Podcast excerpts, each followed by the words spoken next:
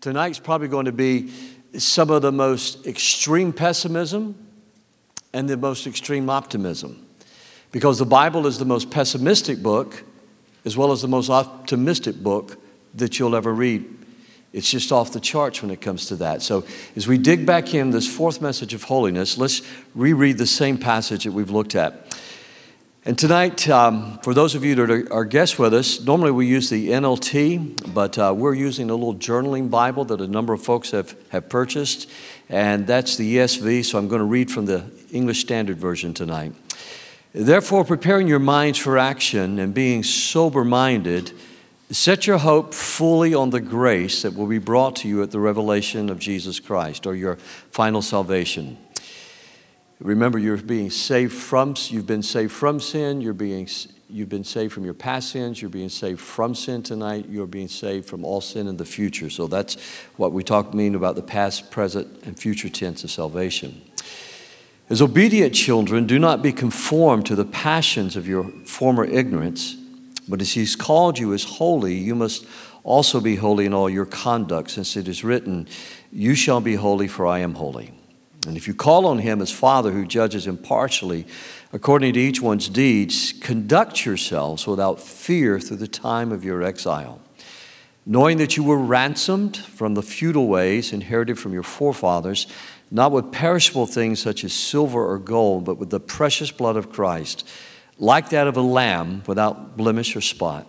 He was foreknown before the foundation of the world but was made manifest in the last times for the sake of you who through him are believers in God, who raised him from the dead and gave him glory so that your faith and hope are in God. Father, tonight as we look at this matter of our will and holiness, as we've looked at heart and mind, and tonight I just ask you to help us to reflect upon what we've already learned and help us to wrap this section up in such a way that God, every one of us, will constantly, from this pulpit, Lord, to everyone sitting listen tonight, listening tonight, we will see our great need for holiness. For it's in the name of Jesus Christ I pray. And everyone said, Amen. God bless you. You can be seated. When I traveled, and at times I would be asked to speak upon the subject of holiness, and what was a holy life? I would often start by saying, you know, if you weren't aware of what I was thinking, or what I was going to be speaking on tonight, and you found out that I'm going to be speaking about holiness, you might be just thinking like this Great. That's the last thing I want to hear about is holiness. As a matter of fact, it was people like you, I would say, I'd point at myself, you'd say it was people like you I've tried to get away from all my life who think they're holier than thou, who think they're better than other people. So thanks a lot. I'm glad I came to church. And people would laugh and chuckle, but most of us in here, because you're nodding your heads tonight, you know exactly what I'm talking about. But it's because of a misunderstanding of holiness, and it's because of not really capturing and grasping what this great, great gift of God that He gives to us called holiness, because God describes Himself as a holy God who dwells in unapproachable light. And the reason people think that way is simply not only because they don't understand holiness, and it's not that they don't know what holiness is, but it's because they've never seen themselves in reality for who they truly are. If I fail, if Dennis Clanton fails to understand holiness, I've never really looked myself face to face in the mirror. I've never sat down and looked at my heart and my life in a way that I truly should and faced what my life was all about. I was a boy when the trial of, of Adolf Eichmann took place. I have stayed for a week in the home of someone who was personal friends with Eichmann. As a matter of fact, not only personal friends, knew them well, carried me through mementos and their journals and things of that nature that they had when I was working and ministering in Argentina. I can barely remember because I was six years old when the trial of Eichmann was taking place, but I can remember those images that my mother and father watched, black and white television, Eichmann in the glass booth. Do any of you remember what I'm talking about? And there was a particular man that later in years, in the 90s, that Mike Wallace interviewed before he passed away, and his name was Yahil Danur. Denor, and I read about him in Gene Getz' book, The Measure of a Man. And some of you men have the church, you've been through that book with me before, The Measure of a Man. But Denor was someone that I got fascinated with because Denor had been in a concentration camp. He had known who Eichmann was. And when they brought him in to testify, he saw Eichmann sitting in that glass booth and he, he fell down and began weeping and, and sobbing uncontrollably. Getz takes his testimony and he says this, and I want you to get it really carefully. Because Wallace drilled him with several questions. He says, What went through your mind when you saw Eichmann there? Did it you go through your mind that this man was that somehow or another this was the man who had murdered your family this was the man who had imprisoned you were you terrified when you saw him again did it bring back what we would call ptsd episodes he says what went through your mind and Wallace, in that way that he had, that was just, you know, he could ask questions that would lead you on and on down the rabbit hole. Denor looked at him and he says, No, it was none of those things. He said, When I looked at him, I saw myself. And he said, I realized that he was not a God and he was not a demon. He was a man just like me. And because he was a man just like me, I was capable of the same kind of evil. When I read those words in Getz's book and went back and watched some of those YouTube videos of Eichmann and, and Denor and the translation of that, it brought back what I've shared several times over the years that I've served as your pastor, what one of my professors said in Bible college. And he said, Don't ever think for one moment that you're not capable of the same kind of evil that Hitler was capable of. Don't ever think for one moment that you're not capable of the same kind of evil that Nero was capable of. He said, For the moment you begin to see yourself and think, I would never do that, you have lost sight of what it means to have been lost in your sin. And that statement, when I saw him, I saw myself. Friends, it once again brought back to me the reality of why I so desperately need the holiness of God in my life. I wasn't created for evil, and you weren't created for evil. I wasn't created for sin, and you were not created for sin. Let me read to you from Getz's book. When I walked in and saw him, I suddenly realized he was no demon or Superman. He was an ordinary human being exactly like me. And suddenly, now listen, I became terrified about myself because I was capable of the exact same things. Now, before I can proceed with wrapping this section up on holiness, I need to ask us all a question. Do you realize you're capable of the same thing? Do you realize that you are capable of such great evil yourself? Because if you don't realize that, then you haven't fully grasped what Paul takes us down that long, arduous trail in Romans 1, 2, and 3, where he finally says, all have sinned, and all have fallen short of the glory of God. It's the reason that over the years I have told people over and over again don't fear the devil, but fear sin. Don't fear any demon in hell, but fear sin. It's the reason the Bible says that we're to flee from the very appearance of the evil. It's the reason the Bible calls upon us to, to live, as I illustrated on, on the 23rd of October when I, I took the newspaper article and I cut it out of the paper and discarded the rest and set the one sheet of the one article aside saying it was sanctified now. It had been cut out from the rest and set apart for a special use. It's when we understand that that we begin to understand not only the pessimistic nature of the scripture that all have sinned, but we begin to understand the optimistic nature of the scripture. And that optimism is that I can be born again. I can be saved. My life can be changed. And all of the old passes away and all things become new again. And it's a concept that to our grandparents and to our great grandparents was not an abandoned and forgotten concept just a couple of generations ago because we were saturated as a culture, whether we lived like it or not, we were saturated with the culture of why Christ had came to die for our sins. The message of the Sermon on the Mount is so much more, so much more than I'm supposed to love my neighbor. If all the message of the Sermon on the Mountain is, is about I'm to love my neighbor, nobody's going to die for that. But if the message on the mountain is, Sermon on the Mountain is this that, that to hate my brother, that's murder in seed form.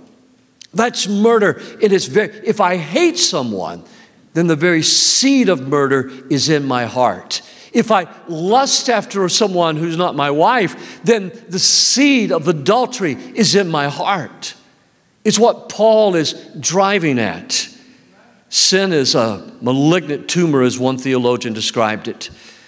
Sin is that tumor that grows within us that, unless we repent of and put our faith and trust in Jesus Christ, then, like cancer, it grows in our lives until it takes over every thought, every deed, and every action. And that's what theologians mean by the total depravity of a man. It's why Paul will write in Romans chapter 7 before he starts writing in Romans chapter 8, as he closes that out, he says, Who will deliver me from this body of death? And then Romans 8 starts with, But thanks be to God. That's the optimism of the scripture. Pessimistic? Yes. Man without Christ has no hope. But because of Christ, there is hope for all of us. Can we give him a hand of praise for that tonight? There is hope for all of us. So when I understand who I am, then I'll understand my need of holiness. So because of that, and we spent four weeks with this now, Peter says we need to prepare our minds. We need to prepare our minds. He says, therefore, prepare your minds for action and be sober minded. Now, in your outline, if you have the paper outline or if you're writing it down, you want to just underline that phrase be sober minded. And what he's saying there is much more than just don't be drunk. That's not what he's saying, or don't be high. What he's saying right here is that our minds have got to be completely free, they've got to be set free from the influences of this world. That you can live in this world without the world living in you. You can work in this world. You can be uh, uh, uh, employed in this world. You can build a home in this world. It's what Jeremiah said to the children of Israel in Jeremiah 29 when he said, when they were in Babylon, he says, build houses there, plant gardens there, plant vineyards there. You know, pray for the peace of the city. We, we pray for the peace of the world. We work for the good of the world that we live in. But Jeremiah says to them, but this is not your home. Don't let Babylon get into you. And part of the message of Ezekiel is not just what's happening in Jerusalem, but part of the message of Ezekiel, and especially when you look at Ezekiel chapter 14 and 15, I believe, is, is part of the message is, is that the spirit of Babylon is getting into those that are living in Babylon, the exiles in Babylon. And so it's gotten into the leadership because how can it be God is with them if they live in this, this powerful kingdom called Babylon? The temple is gone, everything is lost. Maybe it would be better to compromise. And there are times when people have said to me, even kneeling here in the altars of this church over the years, well, well, Pastor, can I really take that kind of stand? Do you know what that will cost? And that's when we're tempted to compromise.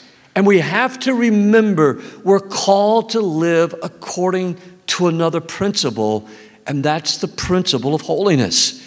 You see, a holy person, now listen, a holy person, not a holier than thou person, the person I was trying to put people at ease when I was traveling speaking on this subject, but a holy person is one that's sober minded. He is not drunk or high on the teachings of this world. The world needs more than love, the world needs Jesus. And when you understand why we need Jesus, then you understand why the message is so pessimistic, but so optimistic at the same time. And so, as a Christian, Peter is writing all about that we have an entirely different way of thinking, and that's important. An entirely different way of thinking that's derived from a biblical worldview. Now, that's, that's huge because when you and I have a different way of thinking, we think differently about life. We think differently about virtues. We think differently about the things we treasure. We think differently about our money. We think differently about our time. We think differently about the purpose of life. We think differently about our entertainment, our recreation. We think differently about people and the value of people. Everything about us has changed because we see the Bible, as it were, through a, a new set of lenses. We, it's like the old lenses have been taken away and we put on a new set of biblical lenses that we look out at the world and we begin to see it through the holiness of God and what God has intended. Which leads us then, from a biblical worldview, that I understand who I've become. So therefore, therefore, understanding who I've become, I don't talk about how good I am. I don't talk about how righteous I am. I don't talk about the good that I've done. Today there was a phone call going back a number of years ago, before I ever moved here. And a part of the conversation was said, We're so thankful you never failed us. And you know, I, I accepted the compliment without trying to feign humility. But the fact of the matter is, we don't claim any credit for those successes ourselves. We do not claim to be holy because of what we've done we claim what the scripture says we are the righteousness of God in Christ. It's the reason that word imputed that I have talked about so many times on a Wednesday night is such a beautiful word. God has given to me, He has imputed, He has bestowed upon my life, He has declared because of our faith in Jesus Christ and we trust His sacrifice for our sins. He has declared us to be righteous and declared us to be holy. And that's the understanding of who we are. Not that any good thing, as Paul would write in the old King James Version as it translates it, not that any good thing dwells in my flesh. And he's not talking about the, the skin and the bone, the, the sarx. He's talking about my being, my soul. There's nothing good that dwells in me. It's the righteousness of God that we become in Christ. And it's what makes us then to have a sober mind. It's what helps us to win the battle of the heart. It's what helps us then to have a will that is totally set upon doing the will of God. Now, how does that happen?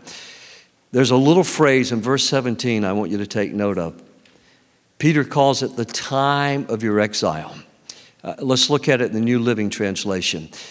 He said, You must live in reverent fear of him during your time here as temporary residents. I believe one version uses the word strangers. Now, here's the reason I want to really bring that out to you tonight is because when you understand who you've become, then you understand, if I can say it like this, your station in life. Do you understand what I mean when I, I say your station in life? Paul, Peter's using the word exile. And that's by divine providence. That's by divine choice. Remember, the scripture is the inspired, it's the breathed out, it's the infallible, without error, authoritative word of God. So, this word exile here, it's an important word because number one, it means I'm not an immigrant. I haven't come into this life now as a follower of Jesus Christ as an immigrant because when an immigrant comes to the United States or if a, someone immigrates to Switzerland or immigrates to Argentina, then they want to assimilate the values of that new culture that they live in. They, they're severing their ties to their old nation. It's not that they hate their old country, it's just that now they, if they come to America, they want to be an, an American. If they were a Mexican, they want to be an American. If they were a South American, they want to be a, an American. If, if, I, if I move to Switzerland and I say I want to I want to give up my citizenship in the United States, I say I want to become Swiss. I don't know why I would want to do that, but if that's just the first example that comes to mind tonight, I can think of a lot of reasons why I go to Argentina. Some of the best steak I've ever had in my entire life. Beautiful, beautiful country and warm and wonderful people. But an immigrant buys into the culture, buys into the, the, the, the, pledge, buys into everything about it. And if you're a naturalized citizen here, and we have a number of naturalized citizens in this congregation, then you have pledged allegiance to this country. You've said, I believe in the values of the United States of America. You've not only pledged loyalty to the Constitution, you have assimilated and bought into the values of this country. But it also means I'm not a tourist. Because a tourist travels someplace and typically you get on a bus or you get on a van with a group of people who speak the same language you speak and you go to restaurants together and you really go to museums together. You don't assimilate or move with other people because you don't understand the language, you don't understand the culture. Maybe you have a guide. And so you're there just to participate and to visit and to partake of the pleasures of that country. Let's go back to Switzerland. Someone called me this week and says, I'm going to Switzerland. Can you recommend any places? Have you ever been? I said, Oh, yeah. I said, Let me, I'll send you a list of some restaurants and places that we've been in Switzerland. And, and if you want to go for fondue, here's a place that you go. All these places will speak English to you, and they're, they're great.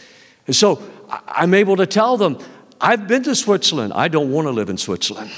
Number one, I'm not rich enough to live in Switzerland. But number two, it's colder there than it is here. And any place that's colder than it is here is not the will of God for my life. I pray and plead the blood of Jesus. So, but you see, if you're holy, now listen, if you're holy, you're neither an immigrant nor are you a tourist, but you're in exile. Which means rather than assimilation or visitation, there is a separation between you and the culture that you're in. You're separate from the world's values. It's what Leonard Ravenhill was driving at when he said, and I, I can't tell you how many times I've used this illustration here because it's the best illustration I've ever found. When Leonard Ravenhill says, I can catch a fish out of the salt water that's born in salt water, breathed salt water, drank salt water, and when I fillet that fish and cook it. I've got to salt it because even though he lived in the salt, breathed in the salt, the salt never got into him. And that's what it means to be in it. When I'm in exile, that's a really forlorn sounding word, isn't it? I'm in exile. What are you doing here? I'm in exile. You feel sorry for people that are exiles. Don't feel sorry for us. Don't feel sorry for us. P- Peter is not writing this because he wants us to be forlorn or depressed or sad. Don't feel sorry for us. We are here in this world, but we have chosen not to assimilate its values. We live by the values of our home country. We live by the values of our nation. We live by the values of the kingdom. We live by the laws from the land that we came from. That's what it means to be in exile. When you visit, as I have done with exile communities, they have the same traditions, they observe the same laws. It's what Jesus, it's what the Jews had been sent to Babylon. You're going to be exiles there, but keep the law, observe the Big Ten, honor the Sabbath day, worship the Lord and Him only, not the gods of the Babylonians. They were exiles loyal to the country from which they came from. And we're going to see later in this book, and this gets so exciting, and you, you may be thinking, Pastor, you're really being a dweeb right here, or you're really just trying. I'm telling you, this is what makes this book so exciting to me. Because we are citizens of a heavenly country. We are exiles here. It's rising. I'm so looking so forward to the coming of Jesus. This is a little lengthy, but I want to read to you. This is from the, either the late first century, the early second part of the second century after Christ's resurrection, after Christ's ascension into heaven. And it's a, it's a letter to Diogenetus. And some of this I read several years ago in a Sunday morning message, but I want to read you. This is chapter five of the letter of Diogenetus. And it's, it's short when you think of a chapter, but I want you to hear this because this is how the early church thought of themselves as exiles. For the Christians are distinguished from other men neither by country nor language nor the customs which they observe. For they neither inhabit cities of their own nor employ a particular form of speech nor lead a life which is marked out by any singularity. The course of conduct which they follow has not been devised by any speculation or deliberation of inquisitive men nor do they, like some, proclaim them, themselves advocates of any merely human doctrines, but inhabiting Greek as well as barbarian cities, according as the lot of each of them is determined, and following the customs of the natives in respect to clothing, food, and the rest of their ordinary conduct or their ordinary lives, they display to us their wonderful and confessedly striking method of life they dwell in their own countries, but simply as sojourners or exiles. As citizens, they share in all things with others, and yet endure all things as if foreigners. You and I, as citizens, we share April 15th in all things as other citizens do. You know, we share and respond. If, if your children serve in the military, you share. So, as citizens, they share in all things with others, yet they endure all things as if foreigners. Every foreign land is to them as their native country, and every land of their birth as a land of strangers. They marry, as do all others, they beget children, but they do not destroy their offspring. They have a common table, but not a common bed. In other words, they don't sleep around. They are in the flesh, but they do not live after the flesh. They pass their days on earth, but they are citizens of heaven. They obey the prescribed laws and at the same time surpass the laws by their lives. They love all men and are persecuted by all. They are unknown and condemned. They are put to death and restored to life. They are poor, yet make many rich. They are in lack of all things and yet abound in all. They are dishonored, and yet in their very dishonor are glorified. They are evil spoken of and yet are justified. They are reviled and blessed. They are insulted and repay insult with honor. They do good yet are punished as evildoers. And when punished, they rejoice as if, as if quickened into life.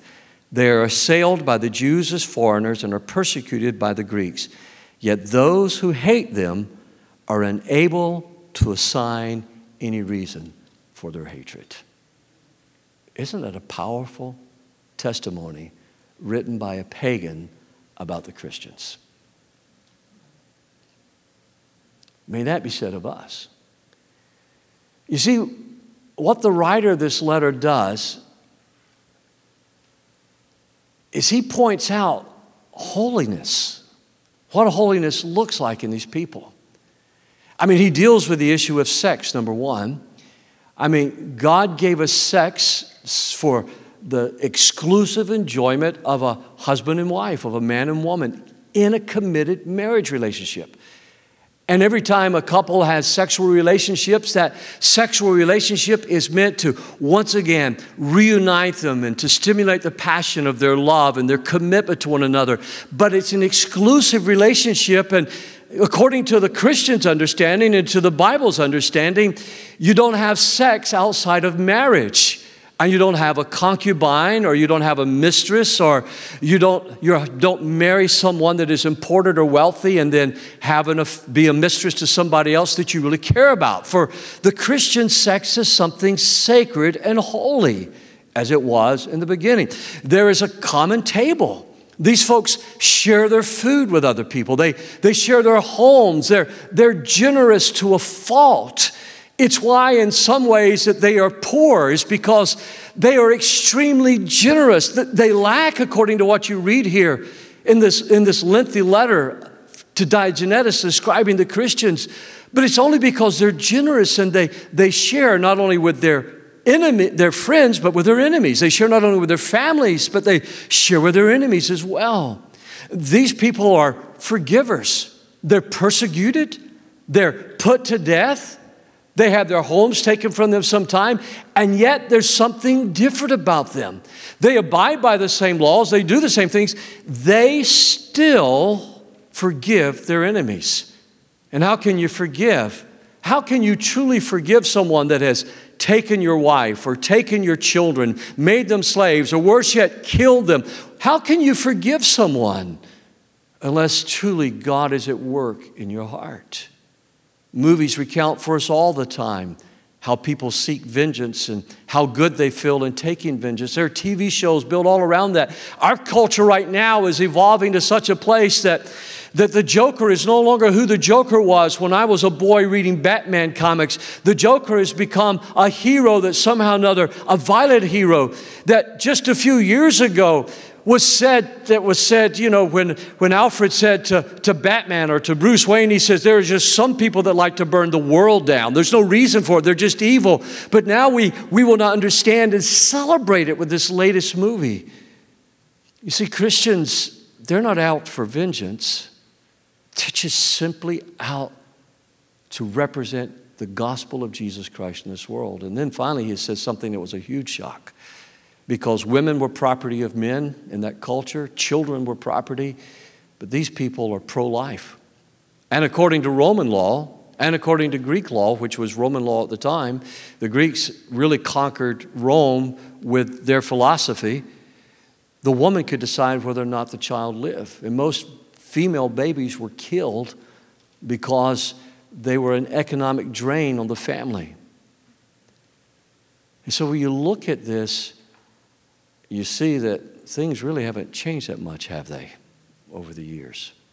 And that's why these letters are so valuable to the church. Well, finally, tonight, what's the key to changing my will? Peter makes one big final push in this letter, or in this section of his letter that I want to put to you tonight, and that the only thing that will change my will to be submitted to God's will is to contemplate the cross.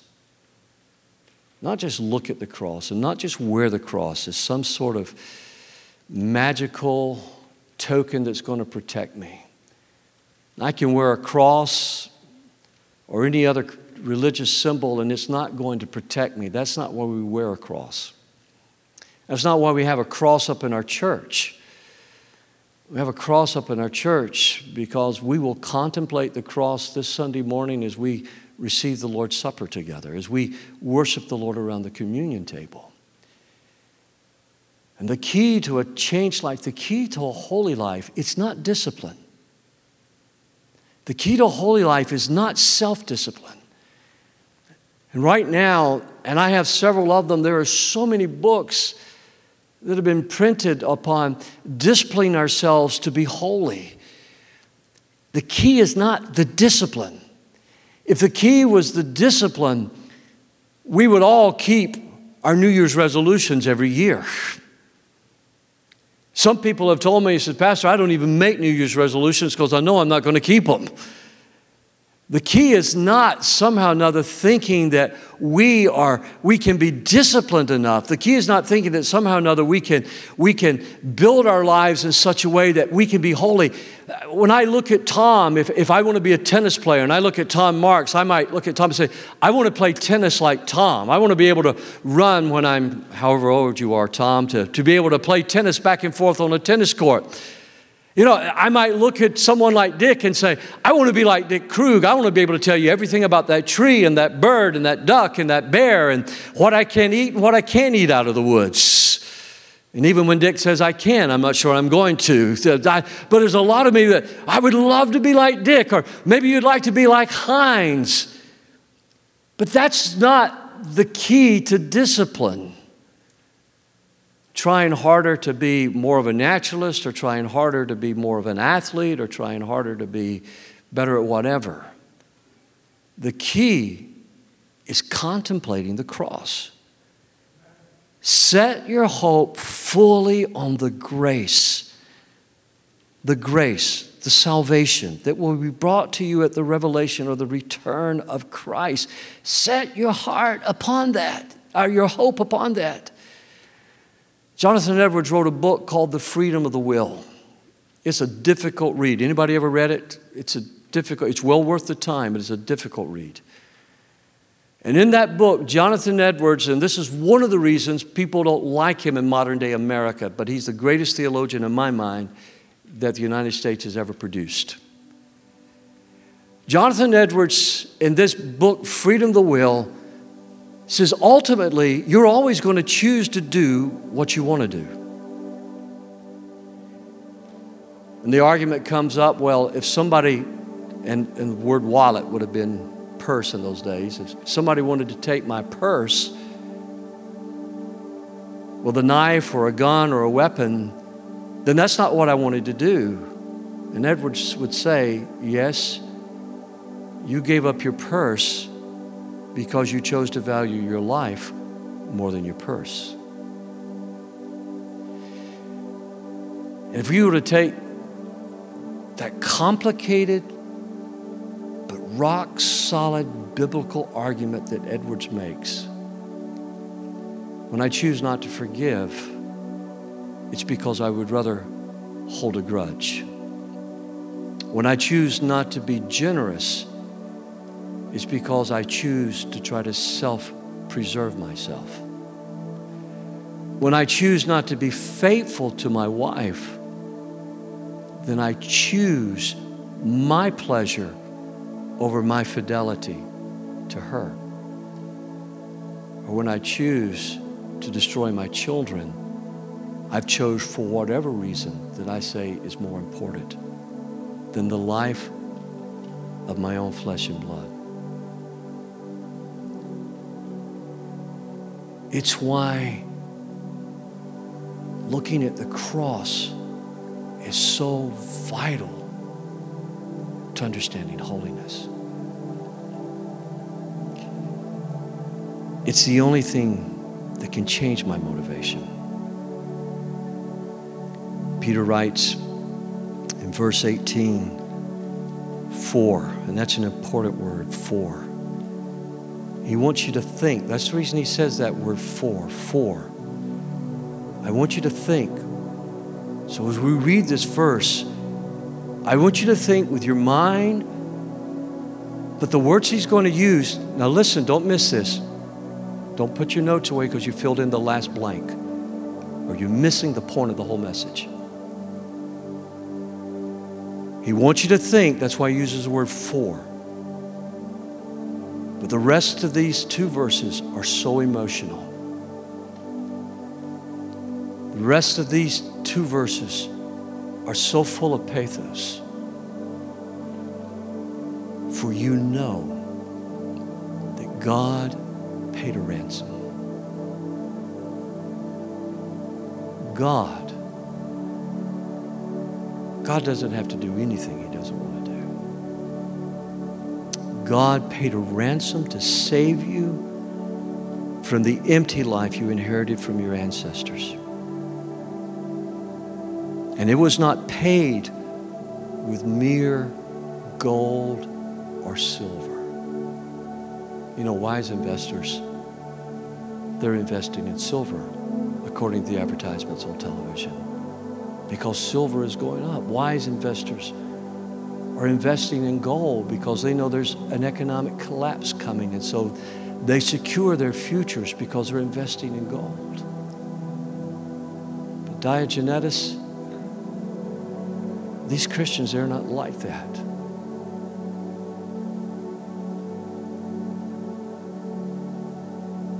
It was not paid with mere gold or silver, which lose their value. It was the precious blood of Christ. Read that with me.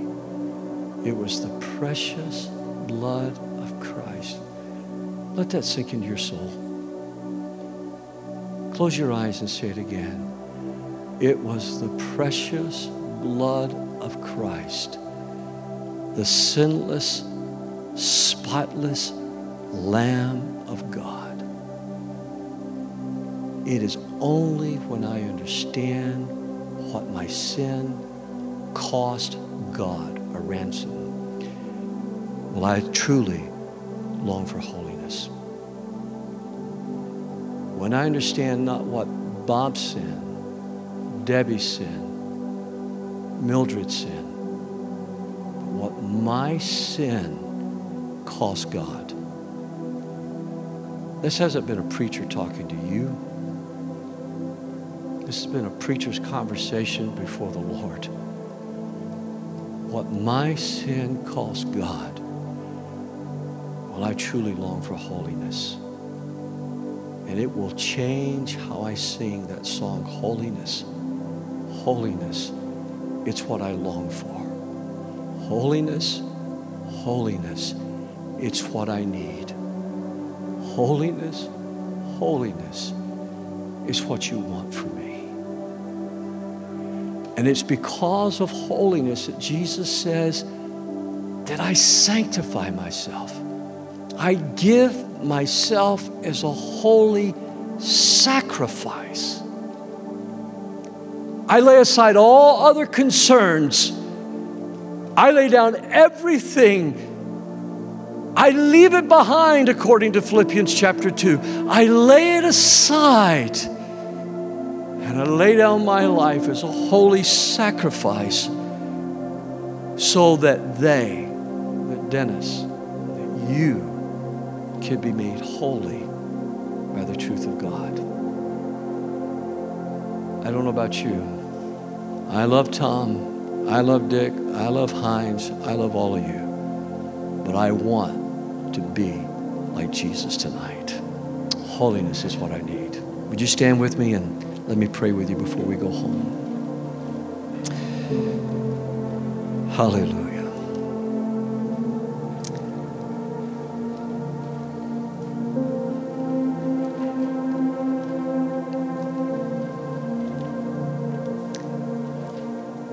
Father, I thank you for